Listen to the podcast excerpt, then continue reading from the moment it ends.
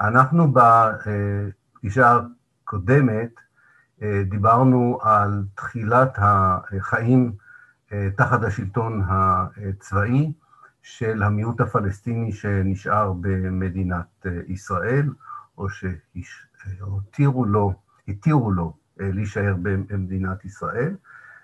והיום אנחנו רוצים לדבר על אירוע אחד חשוב מאוד, שאתם יודעים עליו, טבח כפר קאסם, אבל ההרצאה לא תהיה על הטבח עצמו, אלא על הטבח כסממן של, הייתי אומר, התקופה השנייה בתולדות הממשל הצבאי. אפשר לחלק את ההיסטוריה של הממשל הצבאי לתקופה 1948 עד 1956, ואת התקופה השנייה, 1956 עד 1966. עד 1956 התקופה מתאפיינת בכך שלפחות מנקודת מבטה של ממשלת ישראל, או זרם מרכזי בממשלת ישראל בראשות דוד בן גוריון וצמרת השירות הביטחון הכללי והמודיעין הצבאי, יש עדיין איזושהי מחשבה מסודרת למדי, שעדיין הסיפור של 48' לא נגמר, ושאפשר להמשיך לצמצם את מספר הערבים במדינת ישראל, ועדיין יש כל מיני רעיונות, חלקם מוזרים למדי, מה לעשות עם המיעוט הערבי או הפלסטיני בתוך מדינת ישראל.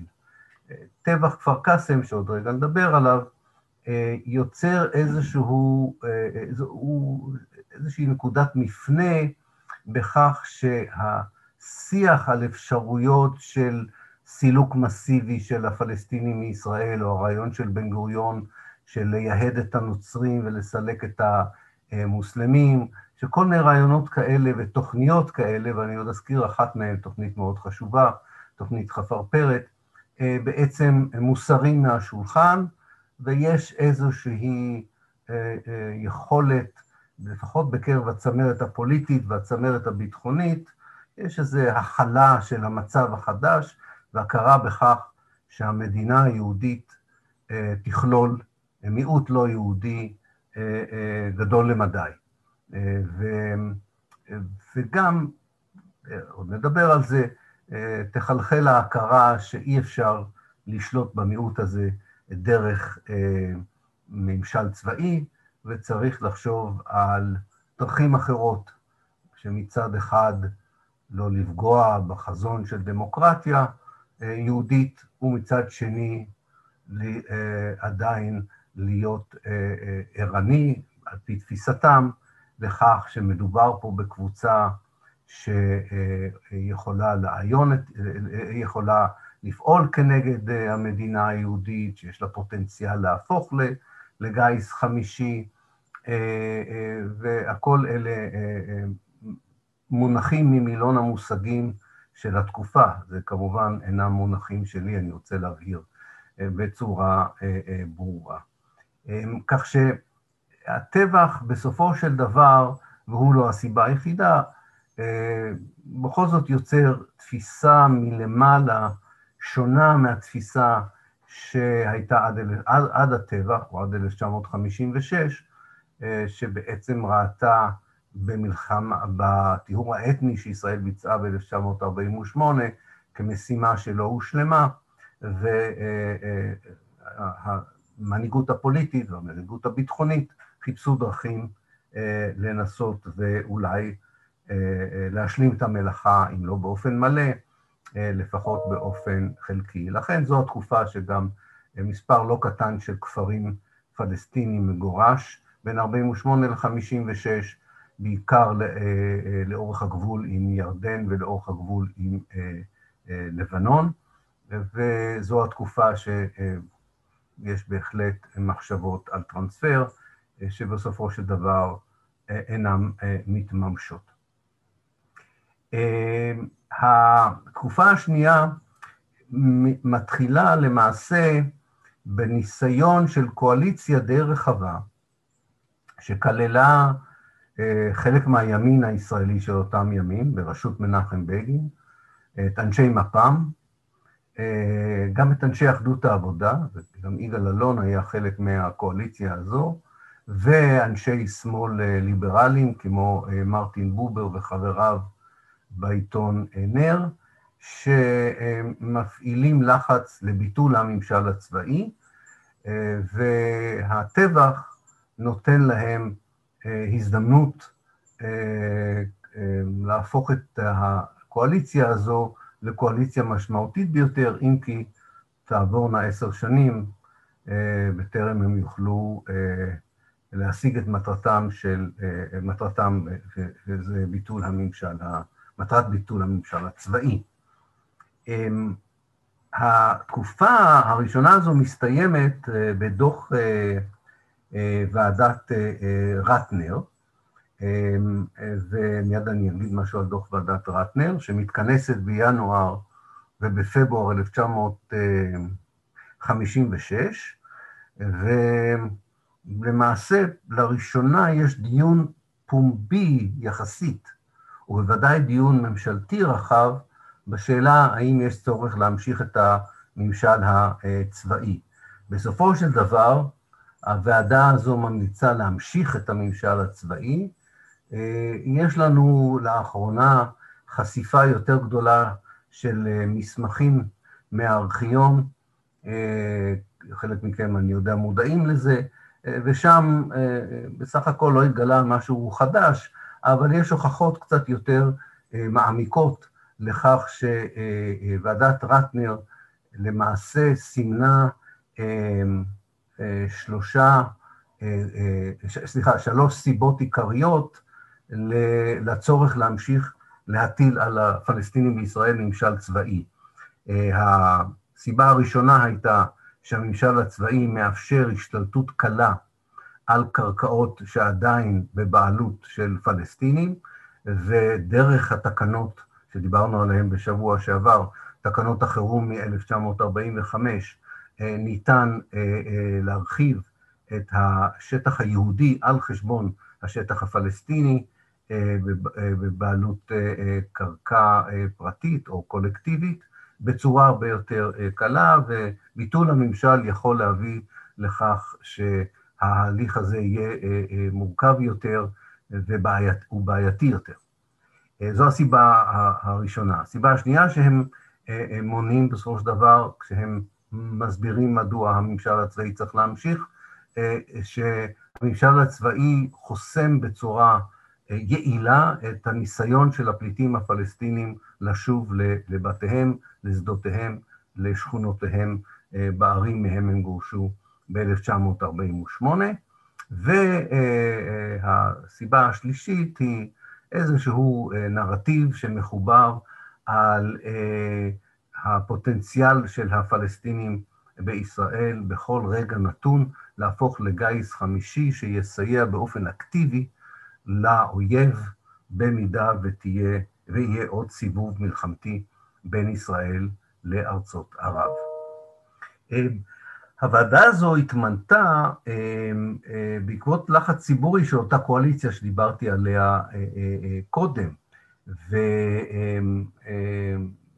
ובסך הכל היו שם אנשים מאוד מכובדים, בראש הוועדה עמד פרופסור יוחנן רטנר, הוא היה אלוף במילואים, מי שמכיר קצת את מבנה הצמרת הצבאית בזמן מלחמת 48', הוא היה יועץ אסטרטגי מאוד חשוב לדוד בן גוריון, כך שהוא היה שותף לתוכנית של הטיהור האתני של הפלסטינים ב-48', ולכן זה לא כך מפתיע שהממשל הצבאי היה אמצעי שנראה בעיניו כאמצעי מקביל לגירוש, אולי פחות טוב, אבל לא פחות יעיל, כדי להבטיח שהמדינה היהודית תהיה יהודית במהותה, ולא יהיה שום סכנה דמוגרפית ממשית מאוכלוסייה לא יהודית. נוסף לכך, ראש עיריית ירושלים, דוד אוסטר, שבוועדה, ואפילו במאמר שהוא כתב בהארץ, כתב שהוא לא מכיר אפילו ערבי אחד שמוכן להיות נאמן למדינת ישראל, ועורך דין יעקב סלומון, שהיה הנציג הבכיר של ההגנה ב-48', וגם ניהל את המגעים לסילוק הפלסטינים מחיפה. וכך למשל, וכך למעשה הוועדה הזו, גם על פי הרכבה, הייתה מאוד נאמנה לקו של דוד בן גוריון, ולכן לא היה שום סיכוי שהיא תמליץ על סיום הממשל הצבאי.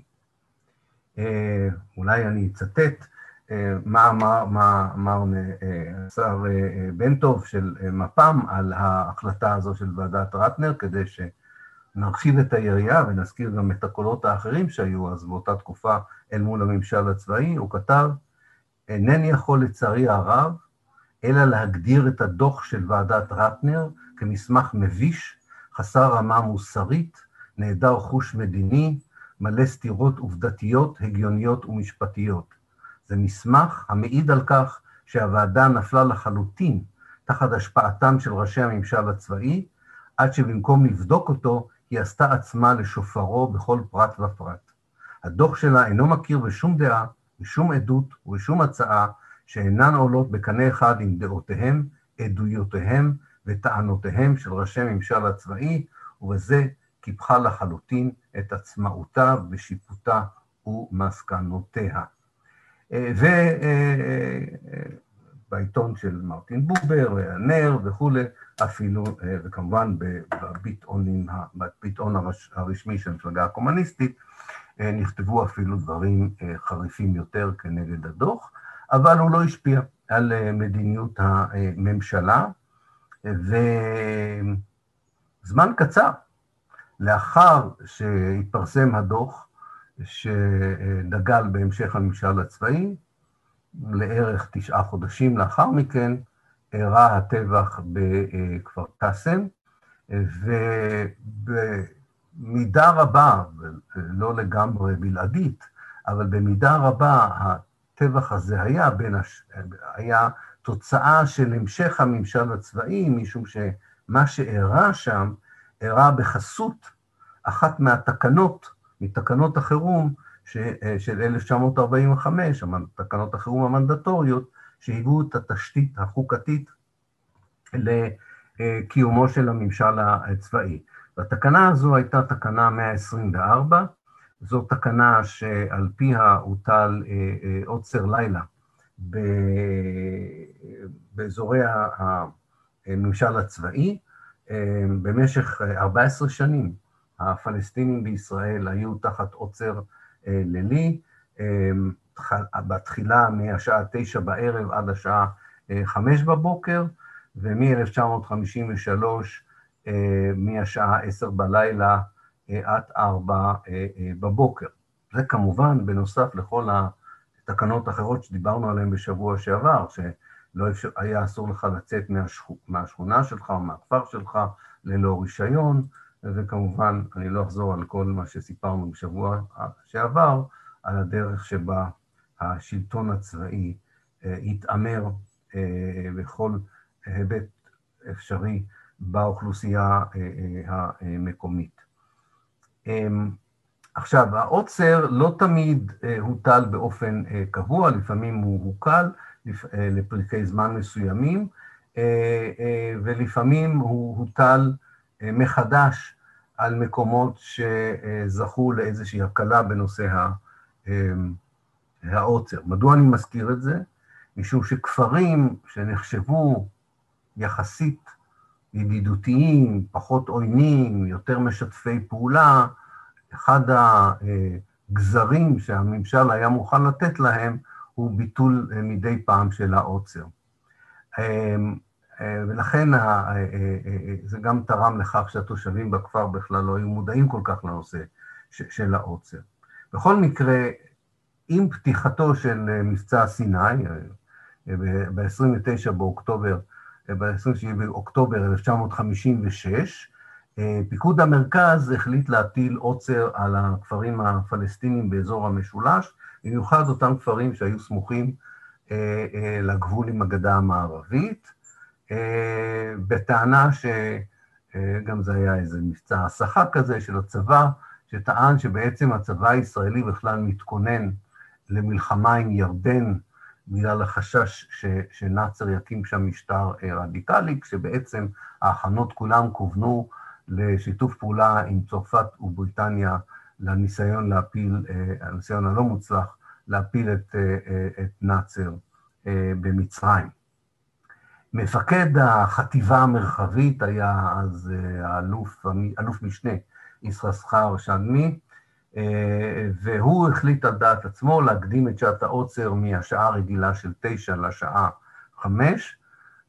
שדמי, אגב, ב-48' היה אחד מהמפקדים של מחנות מעצר של פלסטינים, שהאו"ם והצלב האדום הגדירו כ... כמחנות עבודה נוראים ללא תנאים, זאת אומרת, היה לו רקע די ברור ביחסים שלו עם האוכלוסייה הפלסטינית, עוד מימי 48'. הוא מסר את הידיעה למוכתר של כפר קאסם על כך שהוא מקדים את שעת העוצר חצי שעה לפני כן, זאת אומרת, בארבע וחצי אחר הצהריים, וכמובן, כל מי שעבד בשדה באותה תקופה, באותו זמן, לא ידע שהעוצר הוקדם, והם החלו לחזור לבתיהם לקראת השעה תשע, שזו הייתה שעת העוצר הרגילה. הם עברו ליד גדוד של משמר הגבול, כל השמות האלה ודאי לחלקכם ידועים, וראש הגדוד, מפקד הגדוד היה אדם בשם שמואל מלינקי, והוא טען אחר כך במשפט שהוא ביקש הנחיה משדמי, מפקד החטיבה, מה לעשות, כי הוא יודע שיש שם תושבים שעוד לא חזרו והם עומדים לחזור, והוא טען במשפט ששדמי אמר לו, אללה ירחמו. זאת אומרת, אלוהים ירחם עליהם, ברכה מוסלמית על המתים.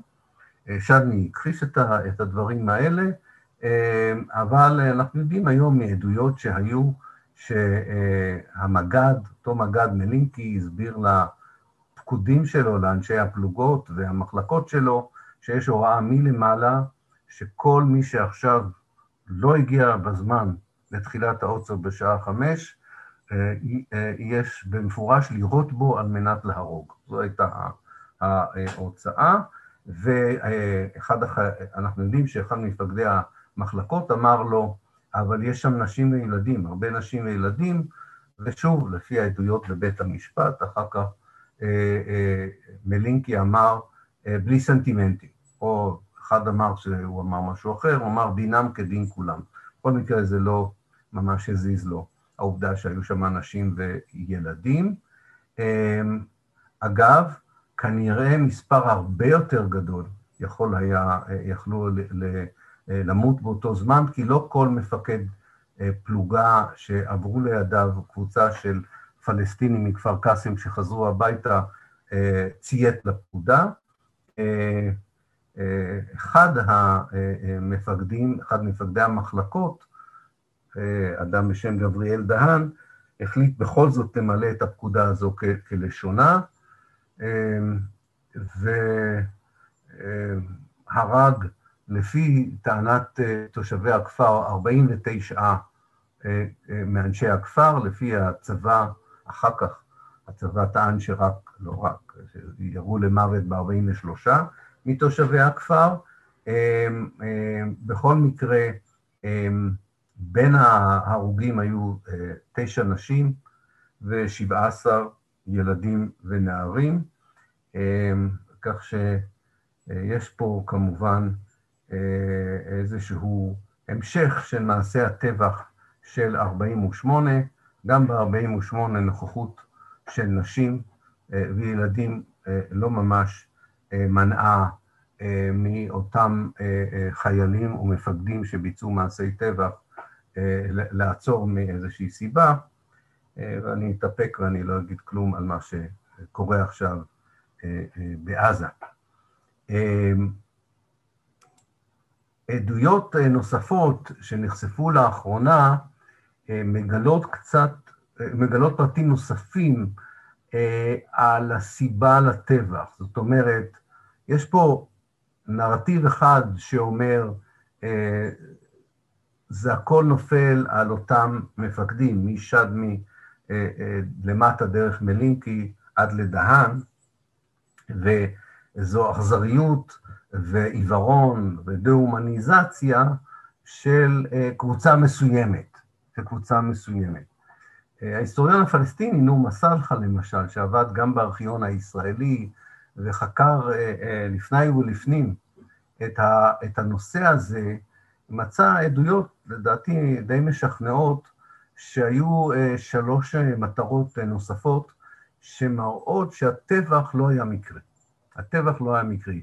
לא בדיוק מספר אנשים שנהרגו ולא בדיוק הדרך שזה עבר מהחטיבה למחלקה, אבל אה, מעשה טבח עצמו, כמו במקרה של מעשה הטבח ב-48', שבדרך כלל התרחשו ערב כיבוש של עיר אה, פלסטינית גדולה כדי ליצור אה, פחד בתושבים, גם פה היה איזשהו סדר יום קצת יותר אה, ציני ואכזרי.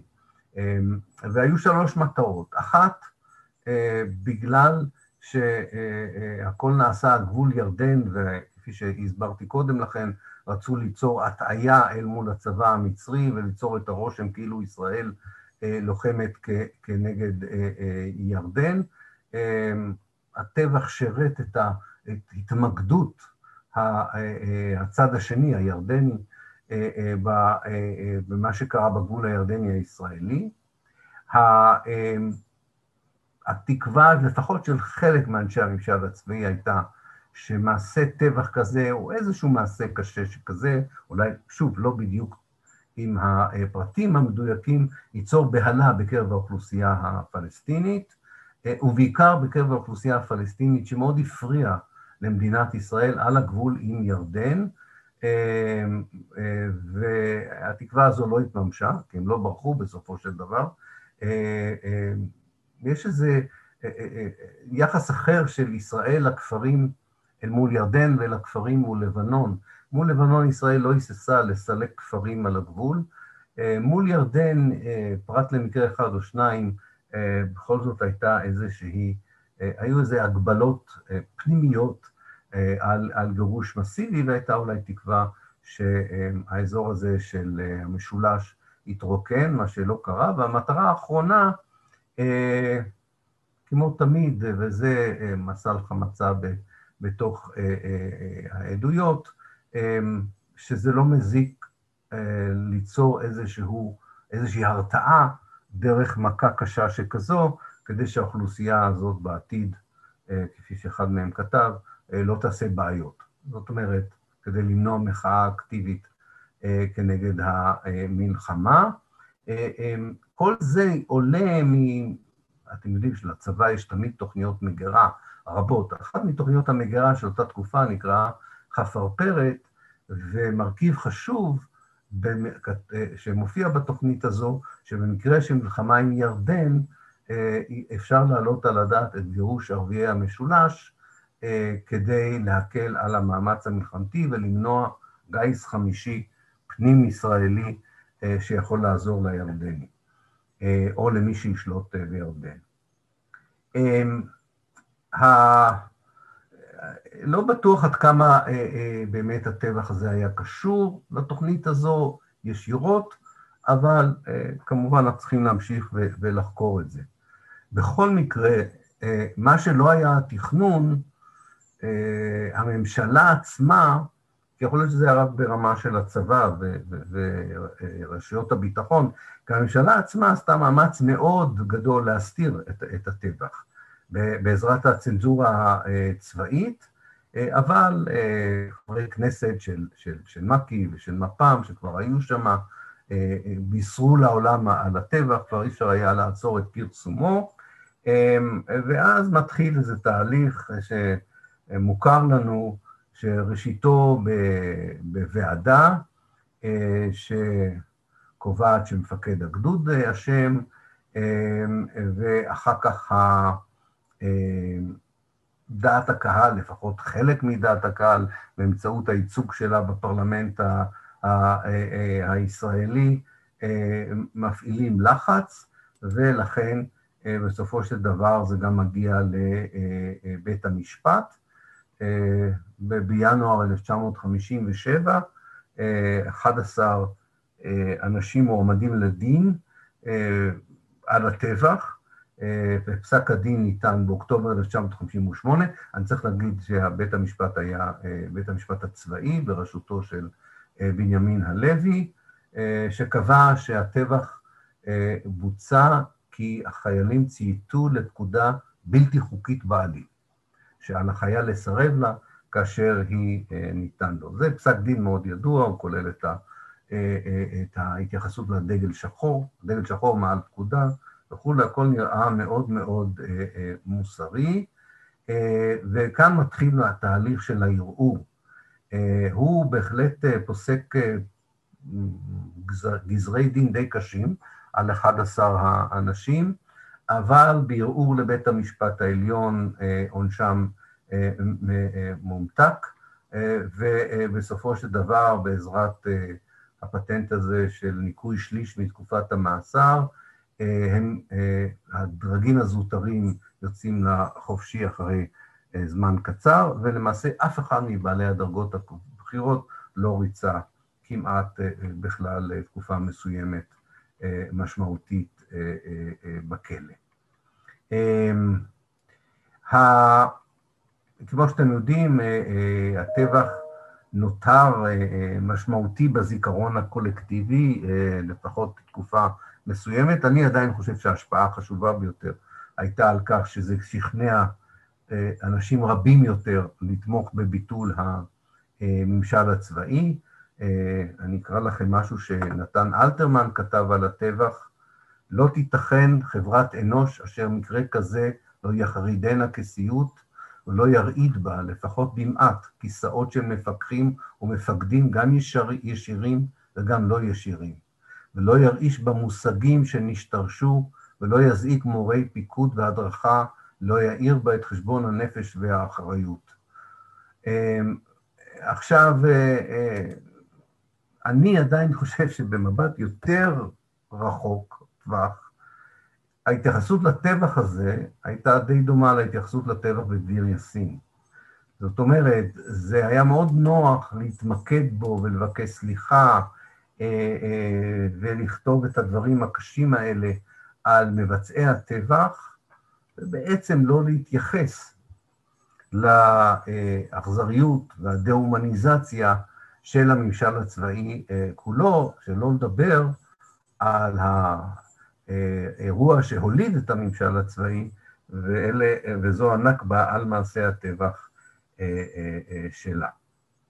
אגב, אני לא יודע אם אתם יודעים, אבל הייתה סולחה מאוד גדולה בכפר קאסם, שארגן הכפר עצמו עם 800 מוזמנים, הם חיכו הרבה שעות, הבטיחו להם ש-11 האנשים שהואשמו בטבח יבואו לסולחה, אבל הם לא, לא הגיעו, ובסופו של דבר הכפר עצמו הקים אנדרטה, וכל שנה יש אזכור של הטבח, ובתקופתו של יוסי שריד הכניסו גם את סיפור הטבח לתוכניות הלימוד הישראליות, הוציאו אותם, ואחר כך היה לחץ להכניס אותם. אני עדיין חושב שהמשמעות שלו הייתה קצרת טווח, והשפיעה על, על סיום הממשל. אני לא חושב שהיה איזשהו לקח מוסרי שנלמד, וזאת אני אומר, כפי שאתם יודעים אולי יותר טוב ממני, כשאני חושב על ההיסטוריה של ישראל ויחסה לאזרחים פלסטינים באשר הם מ-1956 עד היום. הביטוי הראשון לשינוי משמעותי ברעיון הזה של האם צריך להמשיך להטיל את הממשל הצבאי על הפלסטינים בישראל או לא, היה הקמה של ועדה חדשה, ועדת רוזן, בראשה עמד פנחס רוזן, שר המשפטים, לצידו היה יוסף בורג, שר הדתות אז, מרדכי בנטוב, שר הפיתוח, אותו בנטוב שכתב את הדברים הקשים על דוח רטנר, ישראל בר יהודה, שהיה שר הפנים, קדיש לו, שר חקלאות, ועוד ועוד, אני לא אזכיר את, את כולם, אבל זו כבר הייתה ועדה מיניסטריאלית. היא עברה, ב, ב, היא התחילה לעבוד בדצמבר 1957, היא עברה על כל הטיעונים והעדויות של ועדת רטנר, ומצאה שמסקנות הוועדה שגויים, מה זה שגויות, סליחה, והיא ברוב קולות, הוועדה הזו הצביעה על הצורך לבטל את הממשל הצבאי. הוועדה הזו היא מעניינת אותנו כהיסטוריונים, משום שבעוד שוועדת רטנר יותר חסויה, כי הייתה ועדה יותר פנימית, בגלל שזו הייתה ועדה מיניסטריאלית, קל היה יותר להגיע לפרוטוקול שלה, ודרכה למדנו על הנימוקים שהועלו אצל ועדת רטנר, שקשור באמת קשר הדוק בין הממשל הצבאי לייהוד הגליל והמשולש, וההשתלטות על הקרקעות הפלסטיניות, על ניסיון למנוע שיבה של אנשים לכפרים שלהם, ועל היחס הגזעני והלא אנושי שמרבית האנשים שהיו חלק מהממשל הצבאי נקטו כלפי האזרחים הפלסטינים שהיו תחת חסותם ותחת ידם. אבל למרות שהוועדה הייתה ב-1900, סוף 1957, ומסקנותיה פרסמו ב-1900, פורסמו ב-1958, כשהיא הגיעה לכנסת, בסופו של דבר לא הצביע, לא הצביע רוב על קבלת מסקנותיה, ובסופו של דבר תעבורנה עוד כמה שנים עד שיתחיל תהליך לא, לא מואץ, תהליך איטי של ביטול הממשל הצבאי. והתהליך הזה התחיל ב-1963. זאת אומרת, בין פרסום דוח ועדת רוזן ב-1958 עד 1963, עדיין המערכת הפוליטית הישראלית כוללת מספר לא מבוטל של שרים, חברי כנסת, אישי ציבור, שרוצים להמשיך בקיומו של הממשל הצבאי. מה קרה ב-1963? זה מאוד מעניין. שני דברים התרחשו שהחלו תהליך שיביא בסופו של דבר לביטול הממשל הצבאי. אחד, זהו סילוקו של בן גוריון, של דוד בן גוריון, מתפקיד מרכזי בזירה הפוליטית. אני לא אזכיר את הפרשה וכל מה שהביא לכך, אבל ב-1963 הוא חדל מלשמש, כ...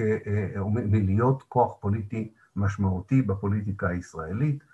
בכנסת של 1965 הוא כבר מופיע כחבר בסיעת יחיד. ההסתלקות שלו ממעמד משמעותי בפוליטיקה הישראלית הסירה את המתנגד העיקרי לביטול הממשל הצבאי. וזו סיבה אחת מאוד משמעותית, מדוע ב-63, כשלוי אשכול מתמנה לראש הממשלה, יש מספיק קולות בממשלה ובכנסת ובדעת הקהל הישראלית שמוכנים לראות את סיומו של הממשל הצבאי.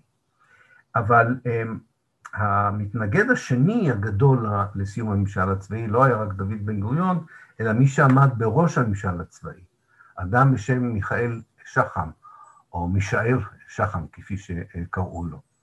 הוא משנה את דעתו, והוא אדם מאוד משמעותי, וכל עוד הוא מתנגד לביטול הממשל, אז קשה לבטל את הממשל.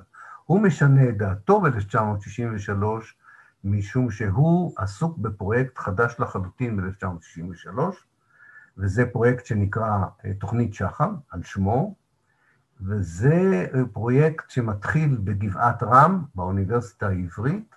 הוא מכנס את אנשי הממשל הצבאי הבכירים, משפטנים, את האנשים הבכירים מאמ"ן, משב"כ, מהמוסד, וממקומות אחרים שבהם יש להם השפעה על קבלת החלטות במדינת ישראל, יוצר קבוצת דיון שמטרתה לדון בדרך שבה יהיה אפשר להעביר את הממשל הצבאי שהוטל על שטחים בתוך מדינת ישראל, איך יהיה הכי טוב ומה תהיה הדרך היעילה ביותר להעביר אותו ולהשית אותו על הגדה המערבית ורצועת עזה, במידה וישראל אה, תכבוש אותה.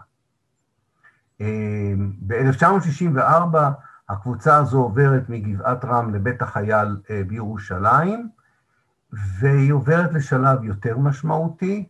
ב-64 רבים מאלה שמשתתפים בדיונים האלה משוכנעים שזה לא השאלה האם ישראל תכבוש את הגדה המערבית ורצועת עזה, אלא השאלה מתי היא תכבוש את הגדה המערבית ורצועת עזה, ולכן ההכנות הן הרבה יותר דקדקניות, כולל אה, תרגום של אה, תקנות החירום ל, אה, ל, הירדניות לעברית, כדי להשוות אותן עם תקנות החירום הישראליות, אה, עיון מאוד רציני בחוק הבינלאומי אה, והתייעצות עם מומחים גדולים אה, לחוק הבינלאומי כדי לראות מה, כיצד הוא יכול להפריע או להועיל לישראל במידה של כיבוש, ויש כבר חלוקה של השטחים של הגדה המערבית ועזה לתחומי שלטון, אה, שלכל תחום כזה של שלטון יהיה יועץ משפטי, ותהיה גם, גם מערכת משפטית צבאית, שתהיה אפילו שדרוג ושיפור של הממשל הצבאי אה, שהיה כבר אה, בתוקף בתוך מדינת ישראל. זו אחת הסיבות שכבר ב-9 ביוני ישראל, מנהל, ישראל מנהלת בצורה מאוד יעילה את ההיבטים המשפטיים והשלטון הצבאי של השטחים שהיא כבשה אה, ב-67'. בכל מקרה, ב-1 לדצמבר 66' אשכול מכריז על ביטול הממשל הצבאי. אני רוצה לסיים באמירה מסוימת על היחס הפלסטיני לכל הממשל הצבאי, ואנחנו עוד נדון בזה קצת יותר לעומק גם בפגישה הבאה. באופן אולי מפתיע, הדרך העיקרית שבה הפלס... המיעוט הפלסטיני, דרך אה, מנהיגיו, למרות שלא הייתה מנהיגות ברורה אחרי הטראומה של 48', אבל דרך אישי ציבור ועורכי דין ומשוררים, אה, ואנשי רוח ופוליטיקאים שלקחו על עצמם לייצג את, ה, את, ה, את המיעוט הזה, אה, אה, עושה רושם שלפחות עד 1958 אומרים לעצמם וגם אומרים לה, לישראל, יש לנו אמון מסוים במערכת הדמוקרטית שאתם מנסים להקים, ואנחנו ננסה דרך המערכת הזו לקבל את המגיע לנו, להגן על זכויותינו, להיאבק כנגד הממשל הצבאי, כנגד הפקעת אדמות, כנגד כל ההיבטים של השלטון שלכם עלינו, שממררים את חיינו ומעמידים את, את כולנו בסכנה אה, אה, אה, קיומית. אחת הסיבות שהיה אמון מסוים עד 58' במערכת הדמוקרטית, הייתה עובדה שבאמת היה אה, הייתה קואליציה די מרשימה כנגד הממשל הצבאי, מהימין, ממנחם בגין, דרך אה, אה, יגאל אלון עד לאנשי מפ"ם, ולכן הייתה אולי תחושה מוטעית, אגב, שהדמוקרטיה הישראלית יכולה לאפשר לפלסטינים בישראל, או יכולה לשמש כצינור שיכול לחזק את מעמדם, גם הקולקטיבי וגם האישי. אחד ניסיונות, אה, אולי שהיום במבט לאחור החברה הפלסטינית הישראלית אה, אה, רואה בצורה מאוד מאוד שלילית, אפשר לראות את זה בכל המאמרים ובייצוגים התרבותיים של ההתייחסות לאותה תקופה, היא התופעה של מפלגות הלוויין של השלטון הישראלי. אני מניח שרובכם יודעים על מפלגות הלוויין של, של מפא"י, שניסתה להשתמש ב... מצביעים הפלסטינים כדי לחזק את כוחה. אני לא יודע אם אתם יודעים, אבל uh, היו הרבה כאלה. Um, היו להם שמות, בדרך כלל אותם שמות רק בצירופים שונים. פיתוח וקדמה, קדמה ופיתוח, פיתוח וחקלאות, חקלאות ופיתוח, חקלאות וקדמה, אני כבר לא זוכר את כולם, אני זוכר פיתוח וקדמה, אני זוכר את חקלאות ופיתוח, קדמה ועבודה, ואחר כך הם עברו לשמות קצת יותר ידידותיים, שיתוף ואחווה, אחווה ושיתוף, שיתוף ופיתוח, לא אלאה אתכם. בכל מקרה, הרעיון היה שאם אתה מקים מפלגת לוויין, וחלק מהנכבדים בכפרים ובערים, דרך ייצוג חמולתי, הביאו את הקולות האלה למפלגות הלוויין, גם הכפר שממנו באת, או העיר שממנה באת, תזכה ליחס מועדף מפי, מן השלטון, וזה כמובן בניגוד למי שבחר להיות חלק מהמפלגה הקומוניסטית הישראלית, שהייתה הכוח הפוליטי עד 58-59, הייתה הכוח הפוליטי המרכזי, שהיה חלופה עיקרית גם למפלגות הלוויין הערביות. המפלגה הזו קמה מחדש אחרי הקמת המדינה, והיא לפחות עד 1965 פועלת כמפלגה אחת. חלקכם ודאי מכיר את הסיפור, אני יודע שבינינו יש גם מישהו שאפילו עשה סרט על המפלגה הקומוניסטית.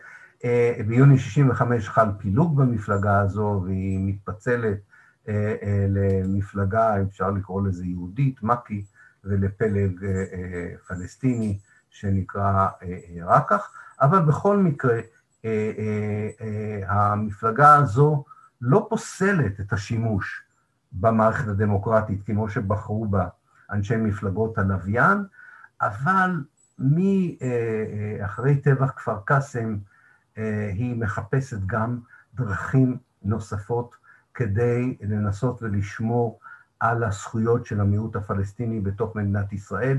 גם השיח שלה נעשה שיח לאומי יותר ופחות אוניברסלי וקומוניסטי.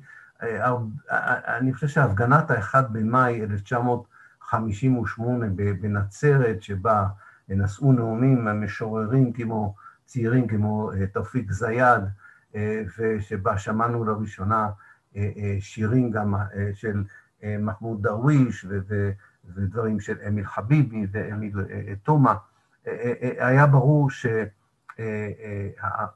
שהתפיסה הקומוניסטית היא המגן שמאפשר לקיים עשייה לאומית. מתוך תמיכה במאבק לא אלים וניסיון למצות את מה שהדמוקרטיה הישראלית מציעה. הכישלון הגדול של המאמץ הזה, ובזה אני באמת אסיים, הוא הניסיון להקים זרם שלישי, שאומנם לא יצליח כל כך עד סיומו של הממשל הצבאי, אבל בהחלט נמצא איתנו היום, לאחר 1967, וזה כמובן הניסיון להקים את תנועת אל-ארד, האדמה, ב-1959, תנועה שלא צריכה לא רואה צורך לכסות על השיח הלאומי הפלסטיני שלה בעזרת שיח אוניברסלי או, או קומוניסטי. יש להם חזון די ברור, והם מבקשים להקים מדינה רב-לאומית על פלסטין ההיסטורית. הם מתנגדים לקיום של מדינת ישראל כמדינה יהודית, הם מבקרים קשות את הממסד הפוליטי הערבי המסורתי שמצביע דרך מפלגות הלוויין, וגם יש להם ביקורת חריפה על המפלגה הקומוניסטית. ובתחילה השלטון לא מאפשר להם להוציא את העיתון שהם רוצים להוציא, ויש להם ניסיונות להוציא את העיתון הזה בשמות אחרים, אבל הכל נכשל, וגם כאשר הם מנסים לרוץ לכנסת, פסק דין של בית המשפט העליון מוציא אותם, לא מאפשר להם לרוץ לכנסת הישראלית, אבל כאמור, זהו זרם, זהו זרם שהתחזק מחדש אחרי האירועים של יום האדמה ב-1976. אז אני רק אסכם ואני אומר כך. טבח כפר קאסם שיחק תפקיד מאוד חשוב בחיזוק הקואליציה בתוך ישראל שהביאה לביטול הממשל הצבאי, ויחד עם זאת, ביטול הממשל הצבאי, כמו שנראה, לא ביטל את המעמד המקופח של הפלסטינים בישראל, לא החליש את ההזדהות הלאומית הקולקטיבית של הפלסטינים בישראל, ולא באמת יצר מדינה ליברלית, דמוקרטית אמיתית, שמתייחסת למיעוט הלאומי בקרבה בצורה דמוקרטית, אלא נמצאו דרכים חדשות כדי להשיג את אותה מטרה ולא דרך ממשל צבאי. ישראל הייתה צריכה להתעסק עם קבוצה פלסטינית אפילו יותר בעייתית אחרי יוני 67', ולכן המנגנון הזה שהיה נגיש ומוכן, הוא עבר בקלות לשטחים של הגדה המערבית ורצועת עזה. אנחנו נדבר על מה שקרה בעקבות מלחמת יוני 67' בפגישה הבאה. הערה ממש אחרונה היא על הארכיון. לאחרונה שמענו שיש גילויים מרעישים בארכיון הישראלי על תקופת הממשל הצבאי. אז נכון שנחשפו מסמכים חדשים, אבל כדאי, ואולי יום אחד נעשה אולי איזו הרצאה על ארכיון, כדאי תמיד לזכור שאת ארכיון מנהלים שומרי הסף של הזיכרון ההיסטורי הישראלי. אנשים שמארגנים את המסמכים ומסדרים אותם בצורה שמחזקת את הסיפור ההיסטורי שהם רוצים לשמר, ולכן מה שחשוב כשאנחנו מנסים לנתח את טבח כפר קאסם, זה לא רק המסמוך הישן או החדש שיש לנו על הסיבות לטבח, על אופי הטבח, אולי אפילו על השפעתו של הטבח, הרבה יותר חשוב העמדה המוסרית והמצפונית שלנו, האם היא מאפשרת לנו להכניס את הטבח בהקשר היסטורי, אידיאולוגי רחב יותר. האם הפלסטינים צודקים שהטבח הזה לא שונה מהטבח שישראל ביצעה השבוע בעזה, ולכן הם מדברים על הנכבה המתמשכת, או האם הישראלים צודקים שמדי פעם יש יוצאים מן הכלל שאינם מעידים על הכלל, והכלל הוא התייחסות עד כמה שאפשר ב, מתוך שיקולים ביטחוניים, להתייחס באופן דמוקרטי לכל הפלסטינים שנמצאים תחת שלטון ישראלי. אז אני משאיר לכם להחליט על העניין הזה, ורק להזכיר שכל ההיסטוריה החדשה שערערה על הנרטיב הישראלי של 48', כולה מבוססת על פחות משני אחוזים מהחומר שעדיין נמצא בארכיון הישראלי על מלחמת 48'. זאת אומרת, היה מספיק באחוז וחצי מתוך השקפת עולם מסוימת, לערער על כל הסיפור הישראלי של מה שקרה ב-48', ולאמץ בעצם בצורה משמעותית את הסיפור הפלסטיני של מה שקרה ב-48'. כך שהארכיון, גם במקרה של טבח כפר קאסם, וטוב שיש חשיפה חדשה, המשמעות שלו תלויה בנו, ולא בחומרים שנמצא בארכיון. אז אני אעצור פה, ואני אשמח מאוד לקחת את שירותיכם והערותיכם, ואני מיד אגיע לצ'אט, ותודה על ההזדמנות. שנייה אחת.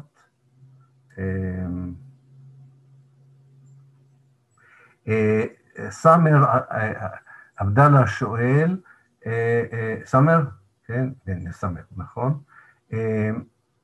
מה הייתה רמת הוועדה שהוקמה? אז אני חושב שעניתי על זה באיזושהי צורה, ואני אחזור על זה. הוועדה הראשונה, ועדת רטנר, הייתה ועדה של אלוף בדימוס, אלוף לשעבר, ראש עיריית ירושלים, ועורך דין סלומון, שלא חשוב כל כך שהוא היה עורך דין, יותר חשוב שהוא היה האישיות המרכזית של מפא"י בחיפה, ואולי מעבר לחיפה. הוועדה השנייה כללה הרבה שרים ושופטים, כך שהייתה ברמה יותר גבוהה. זה לגבי שאלת הוועדות. אייל שואל, אייל רוזנברג, העיקרון של הטלת אחריות על הפיקודים מבלי לבטל את יחסי המרות הצבאיים באופן כללי איננו מוסרי בשום צורה. פירושו היינו אך ורק, הפקודים, הפקודים, הפיקוד, הפקודים, הפקודים, יראו לפי הפקודות ובו זמנית ישמשו כשעירים לעזאזל של המדינה. כן, אנחנו מכירים את זה מהסיפור של אלאור אה, ומסיפורים אחרים, אני לחלוטין אה, מסכים איתך. אגב, אה, גם האמריקאים עשו את זה כאשר זה הגיע למעשה הטבח בווייטנאם, הם השתמשו באותה צורה, פה אה, בהחלט זו הערה נכונה ואני מקבל אותה. אה, דן תדמור מזכיר לנו שבסופו של דבר אלוף משנה שדמי נקנס בעשר פרוטות, כן, על, על חלקו אה, בטבח של אה, כפר קאסם. ועוד מוסיף דן, בסופו של דבר ב-66' היה מסחר בשאיפה של אה, פאגי לייסד בנק, כן?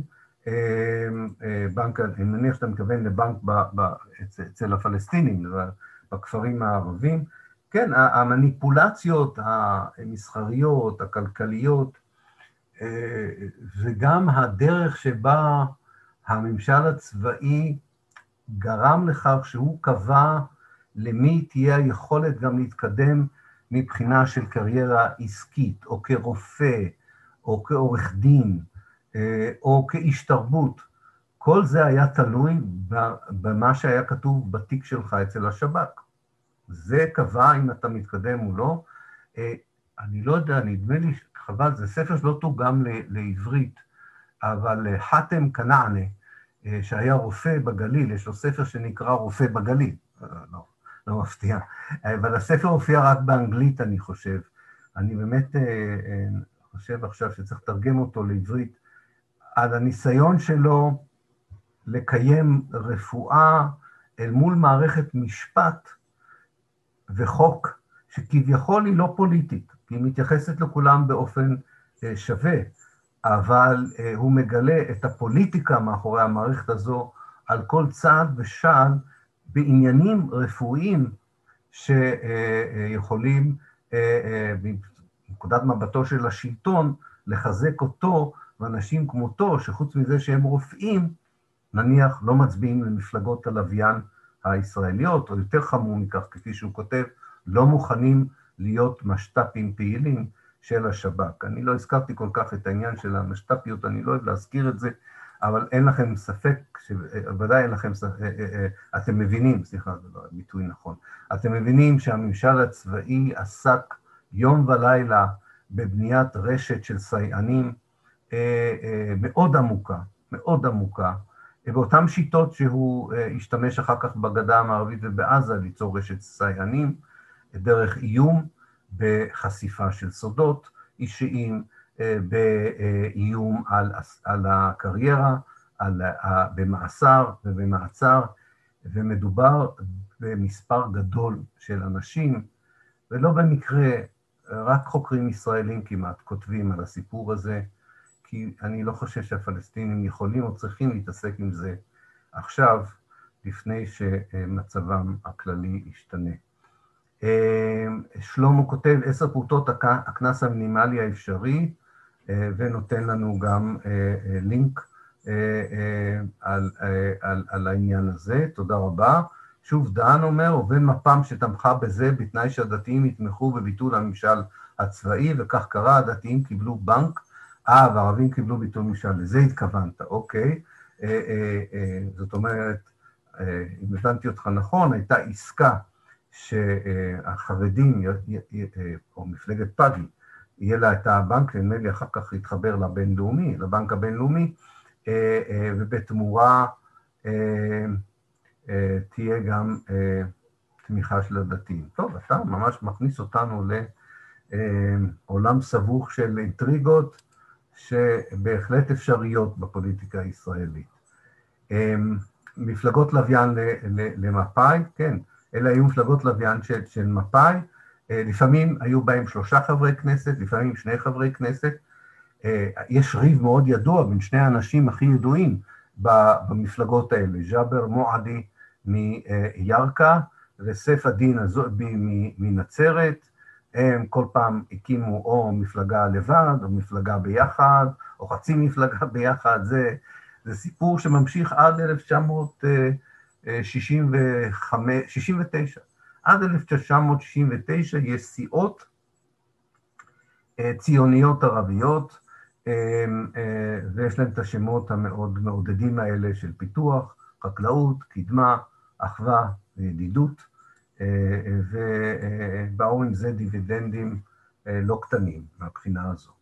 איתמר, האם החסינות שנראה שחוזרת על עצמה לאנשי צבא במקרה של הרג לא חוקי, מוכרת גם מהיסטוריות אחרות? האם יש בכלל מדינה כובשת שאוכפת תואר נשק על אנשי צבאה?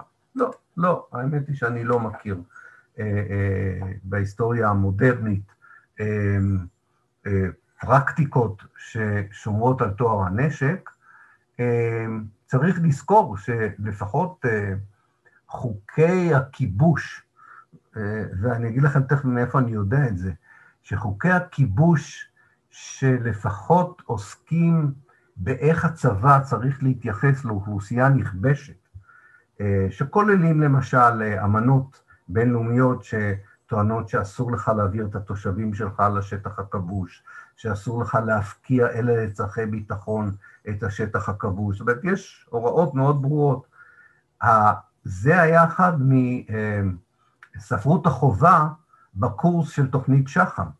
הם נבחנו על הדרך שבה משפטנים אמריקאים מאוד ידועים קבעו איך להתייחס לאוכלוסייה כובשת. הרקע המיידי היה שהאמריקאים, הבריטים והצרפתים רצו הנחיות מהמשפטנים שלהם איך להתנהל אל מול האוכלוסייה הכבושה בגרמניה. אל מול האוכלוסייה, זה היה הרקע לחיבור של אה, אה, אמ, אה, החוקים האלה. גם גנרל מקארתר ביפן ביקש מאנשי משפטים בינלאומיים ואמריקאים לחבר עבורו איזשהו תקנון משפטי. אז לפחות מוסרית או אתית, הרג לא חוקי בוודאי נכלל במשהו שהכוח הכובש אסור לו אה, אה, לעשות. יש פה שתי בעיות. אחת, ישראל לא רואה בעצמה כוח כובש, לא בתוך השטחים שהיא אה, סיפחה לעצמה מהמדינה הערבית על פי החלטת האו"ם, או מכל שטח של פלסטין שהיא כבשה ב-48', והיא לא רואה את עצמה גם ככוח הכובש בגדה המערבית, ולפני זה ברצועת עזה.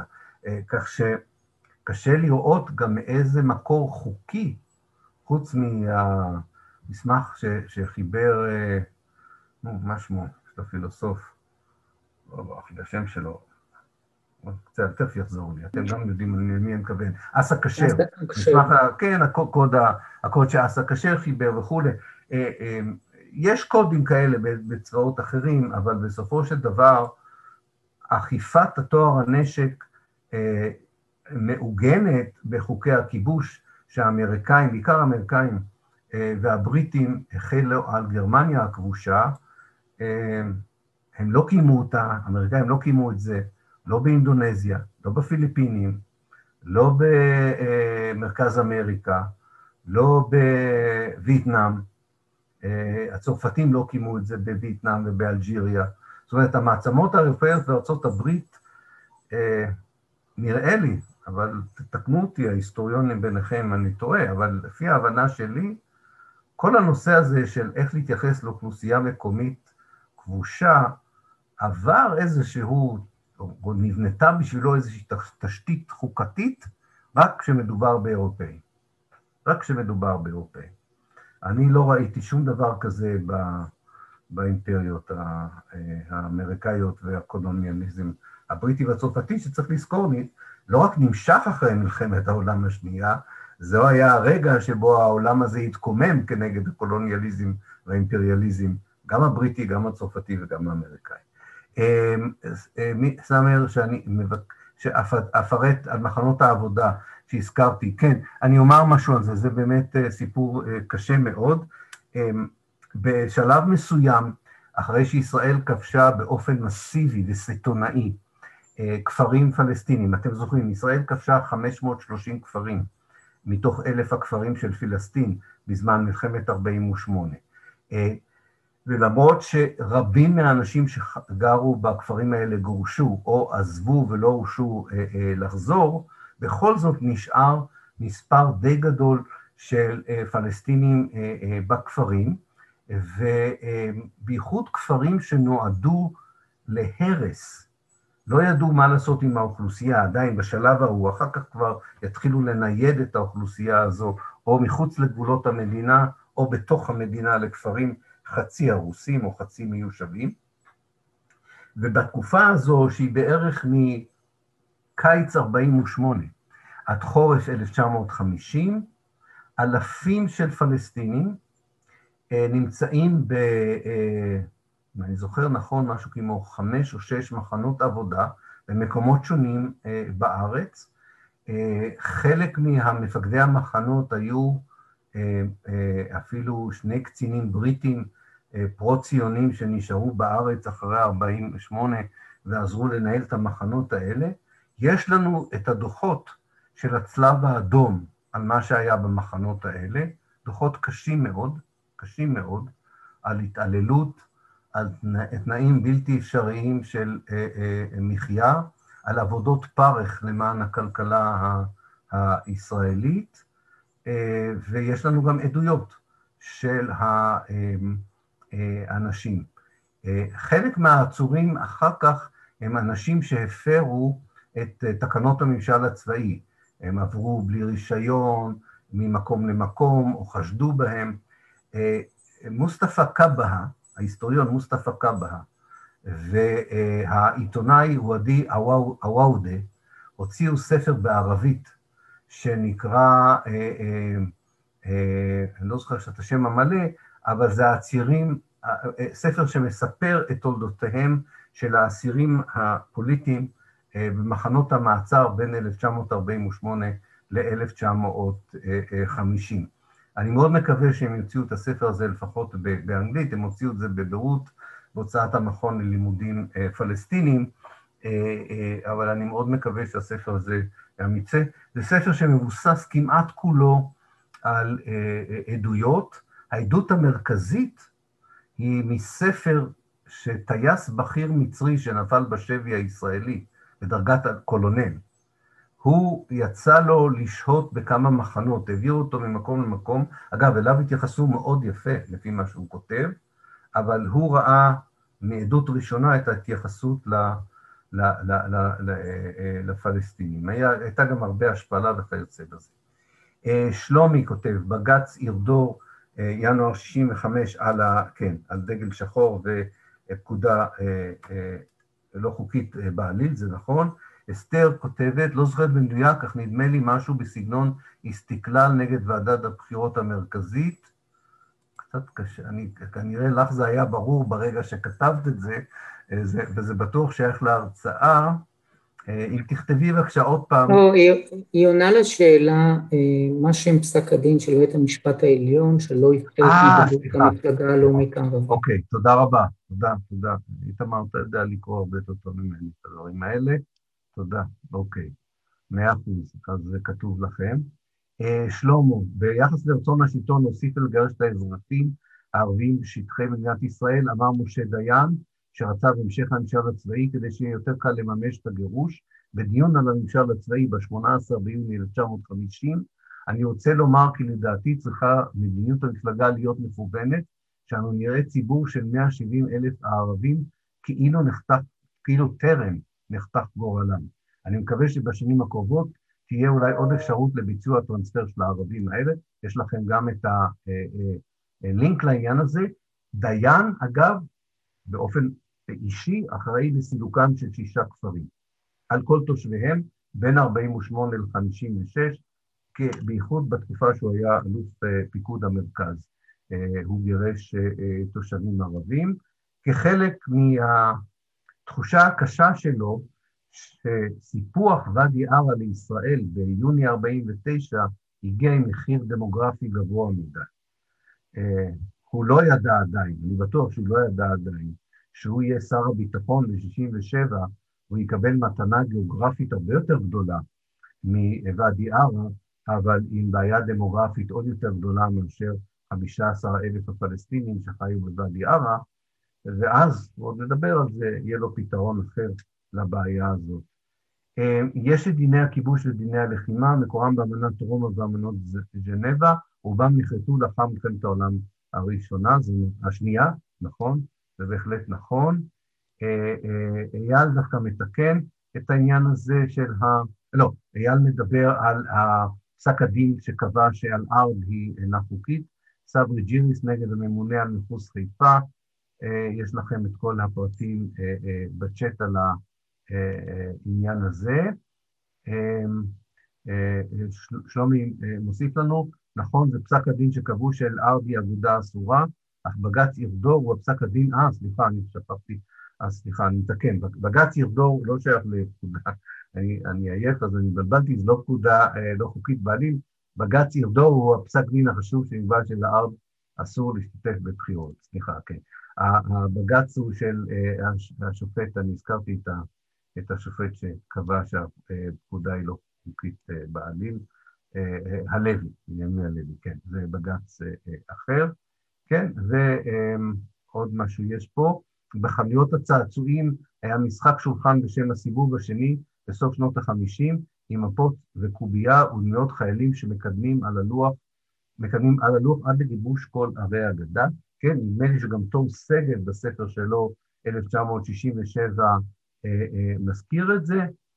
צריך לזכור, בסופו של דבר, הממשלה שתחליט לנצל את הסיטואציה שנוצרה בעקבות ההליכה על הסף של ג'מאל עבד אל-נאצר ב-1967, הממשלה שתדחוף לא רק ליציאה למלחמה, אלא לכיבוש ללא שום חזרה של הגדה המערבית, בעיקר של הגדה המערבית, והפיכתה לחלק בלתי נפרד של מדינת ישראל, זה לובי שכבר התחיל לעבוד מ-63, או נכון, כמו שנאמר פה, מ-1950, דרך אה, התרבות הישראלית, משחקי הפנאי הישראלים אה, אה, וכיוצא בזה, הקבוצה העיקרית במרכז הלובי הזה הייתה מורכבת מקצינים צעירים בדרגות מאוד בכירות במלחמת 48', שלחצו כל הזמן על דוד בן גוריון ב-48' לכבוש את הגדה המערבית,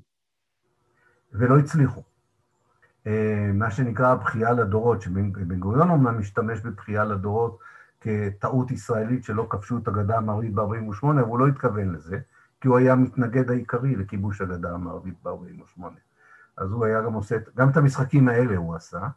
אה, אה, וחצי מהממשלה, הממשלה ה-13 של מדינת ישראל, הממשלה שמחליטה על יציאה למלחמה, ועל הדרך שבה התנהלו החיים בגדה המערבית וברצועת עזה, חצי מהשרים שהיו בממשלה הזו היו אלופים לשעבר ממלחמת 48', שכולם אז במלחמה ההיא דגלו בכיבוש הגדה המערבית כנגד דעתו של דוד בן גוריון, שחשש מתגובה בריטית וגם לא רצה להגדיל את מספר הפלסטינים שהצבא הישראלי צריך לטפל בו.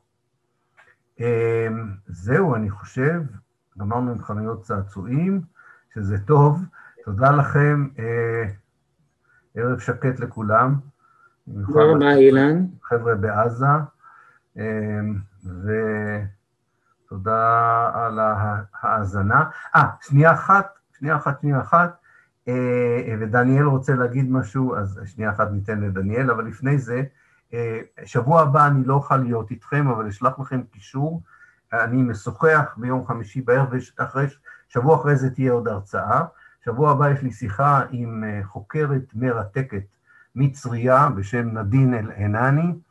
אה, נדין אל-ענני חיברה ספר מדהים שטוען שבריטניה של היום היא עדיין מרחב קולוניאלי, דרך ניתוח של חוקי ההגירה והאזרחות של בריטניה, אה, אה, ניתוח קשה מאוד, ביקורתי מאוד, על הדרך שבה בריטניה מתייחסת לאוכלוסייה הלא לבנה אה, בבריטניה, וכל שורה שקראתי בספר שלה הזכירה לי מקום אחר ומדינה אחרת, אני אשאל אותה אם אני צודק, אז אתם מוזמנים דרך היוטיוב של האוניברסיטה שלי, אני אשלח את הקישור, אולי יש עוד מקומות גם להתחבר ישירות דרך הזום. זהו, זה מה שרציתי להגיד, ושבוע אחרי זה אנחנו ניפגש. תודה רבה לכם, לילה טוב. תודה לך.